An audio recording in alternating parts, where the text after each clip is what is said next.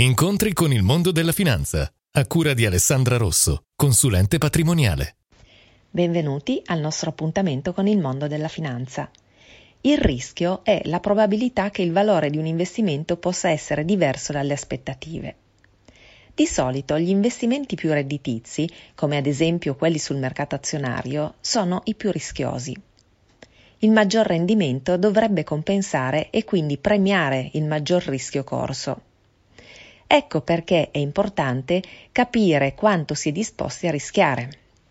Occorre essere consapevoli che non esistono investimenti completamente privi di rischio.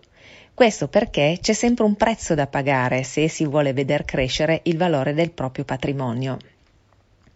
Se è vero che non c'è rendimento senza rischio, è anche vero che ogni investitore è disposto ad accettarlo in misura diversa.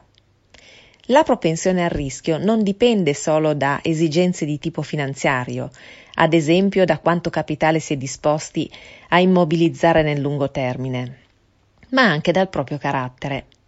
Infatti non tutti sanno mantenere i nervi saldi di fronte alle discese dei mercati, che si ripercuotono sul proprio capitale investito. Inoltre è importante l'età. Un giovane laureato avrà probabilmente un livello di tolleranza superiore rispetto a una persona di 55 anni che deve pagare l'università ai propri figli e accantonare per la pensione.